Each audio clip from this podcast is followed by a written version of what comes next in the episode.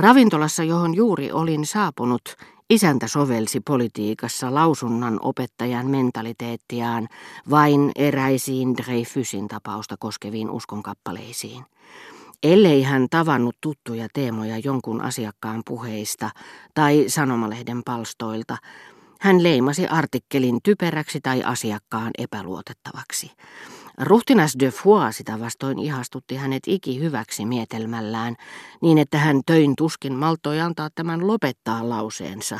Hyvin sanottu, rakas ruhtinas, hienosti sanottu, mikä itse asiassa tarkoitti virheettömästi lausuttu. Naulan kantaan, hän huudahti, ja täyttyi tyytyväisyydestä ääriään myöten, niin kuin tuhannen ja yhden yön tarinoissa sanotaan. Mutta ruhtinas oli jo kadonnut pienemmän salin puolelle. Sitten, elämä kun jatkuu kaikkein merkillisimpienkin tapahtumien jälkeen, ne, jotka putkahtivat esiin sumumerestä, tilasivat ketkä juomansa, ketkä taas illallisensa – Näihin viimeksi mainittuihin kuului seurueellinen jockeyklubin jäseniä. Nuoria miehiä, jotka illan epätavallinen tunnelma sai sumeilematta valtaamaan kaksi pöytää suuremmasta salista, niin että he joutuivat istumaan aivan lähelleni.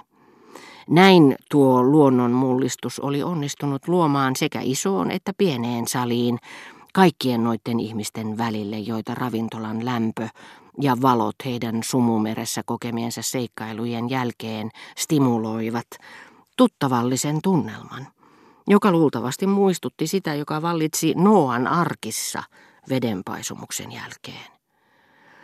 Yhtäkkiä huomasin, kuinka isäntä rupesi kumartelemaan, ja hovimestarit kiiruhtivat paikalle kuin yhteisestä käskystä, mikä sai kaikki asiakkaat kääntämään päätään.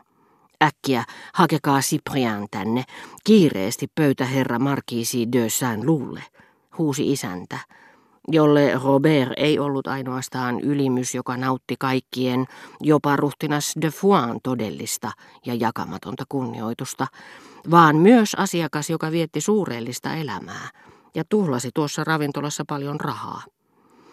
Isossa salissa asiakkaat tuijottivat häntä uteliaina.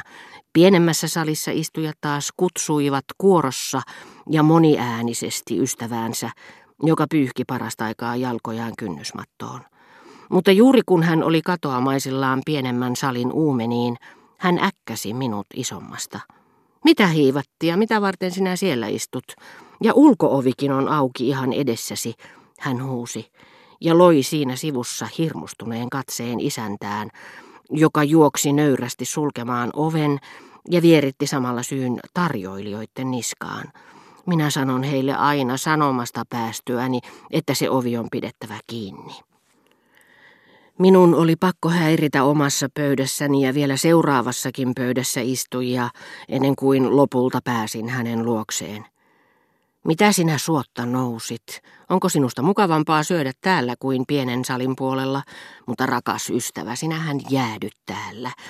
Te siinä, hän sanoi sitten isännälle, olkaa niin hyvä ja pitäkää huolta siitä, että tuo ovi suljetaan koko loppuillaksi. Tällä siunaaman hetkellä, herra Markiisi, uudet asiakkaat saavat luvan kulkea pikkusalin kautta ja sillä siisti ja osoittaakseen palvelushaluaan hän komensi tätä operaatiota suorittamaan hovimestarin ja useampia tarjoilijoita, päästään samalla ilmoille sarjan verta hyytäviä uhkauksia, jotka lupasi panna täytäntöön, ellei työtä tehtäisi kunnolla. Minulle hän pokkuroi liioitellun kunnioittavasti, jotta unohtaisin, ettei hän ollut tehnyt sitä heti tullessani, vaan vasta sään luun saavuttua, ja jotta en vain luulisi, että kumarrukset johtuivat yksinomaan ystävyydestä, jota hänen rikas ja ylhäinen asiakkaansa minulle osoitti, hän loi minuun vaivihkaa hymyileviä katseita, joihin tuntui kätkeytyvän aivan erityistä ja henkilökohtaista sympatiaa. Takanani istuvan asiakkaan lausahdus sai minut yhtäkkiä kääntämään pääni. Sen sijaan, että olisin kuullut jotakin tämän tapaista, viipale kananrintaa ja hiukan champanjaa, mutta ei liian kuivaa, korviini kantautuivatkin. Minä kyllä ottaisin glyseriiniä ja mieluummin kuumana, juuri niin. Halusin nähdä askeetin, joka rankaisi itseään moisella ruokavaliolla, mutta käänsin taas päätäni mitä pikimmin sään luun suuntaan, jotta outo nautiskelija ei vain huomaisi minua. Hän oli nimittäin hyvin tuntemani lääkäri, jota joku hänen potilaansa sumua tekosyynä käyttäen siinä pidätteli ja kyseli neuvoja vaivoihinsa. Lääkärit sanovat mielellään minä, niin kuin pörssimiehetkin. Katsellessani siinä Robertia, mietin mielessäni tähän tapaan.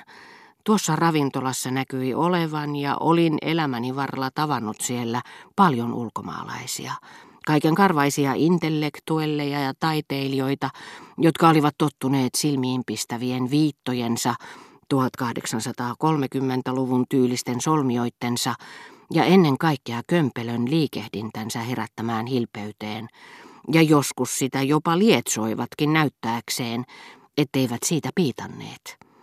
He olivat kaikki erinomaisen älykkäitä, moraaliltaan korkeatasoisia, herkkätunteisia yksilöitä. He vaikuttivat häiritsevästi, etenkin juutalaiset, nimittäin erikoispiirteensä säilyttäneet juutalaiset, muuhun väestöön sulautuneet ovat tietenkin asia erikseen, sellaisiin henkilöihin, kuten Block Albertiniin, jotka eivät voi sietää omalaatuista, poikkeavaa ulkomuotoa. Yleensä nämä henkilöt kuitenkin sitten myönsivät, että vaikka heillä olikin kiusallisen pitkät hiukset ja hieman liian suuret silmät ja nenä, ynnä nykivät ja teatraaliset liikkeet, oli lapsellista ja naurettavaa arvostella heitä sen mukaan, sillä heillä oli sekä älyä että sydämen hyvyyttä, niin että heistä saattoi ajan mittaan oppia pitämään. Etenkin mitä juutalaisnuorukaisiin tulee, Useimpien vanhemmat olivat niin suvaitsevaisia, avarakatseisia ja vilpittömiä henkilöitä, että sään luun äiti ja Germantin herttua olisivat heidän rinnallaan vaikuttaneet moraalisesti arveluttavilta kitsaudessaan. Arveluttavilta, niin ikään heidän pintapuolinen uskonnollisuutensa, joka suhtautui tuomitsevasti vain skandaaleihin, niin kuin myös heidän ylistämänsä kristinusko, joka vääjäämättä – yksipuolisesti arvostetun älyn mutkikkaita teitä pitkin, johti mahtavaan raha-avioliittoon. Mutta sään luussa, miten sitten lienevät hänessä vanhempien viat muovautuneet uudeksi hyveitten kokonaisuudeksi, olivat hallitsevina piirteinä ennakkoluuloton mieli ja lämmin sydän.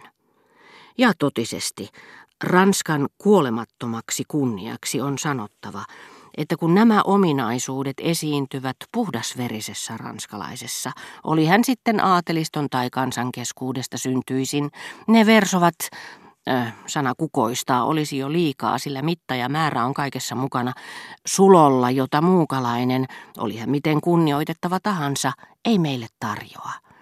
Lahjat, älylliset ja moraaliset avut, löytyvät toki muistakin, ja vaikka ensin olisikin kuljettava kaiken sen kautta, mikä mahdollisesti häiritsee, hymyilyttää ja loukkaa, se ei näiden ominaisuuksien arvoa vähennä.